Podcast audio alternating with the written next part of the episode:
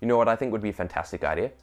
Because as streaming services split off now with all their original content, you know, Disney pulls back on their Star Wars and Marvel content, Netflix keeps producing all their incredible originals. Well, then all of a sudden you might need three or four streaming services to actually watch everything that you want to watch. So maybe you only pick two of them.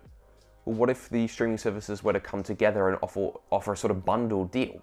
Because they all have their unique characteristics in that, you know, Disney has all of the Disney content and Amazon has all the MGM content I think they've acquired recently.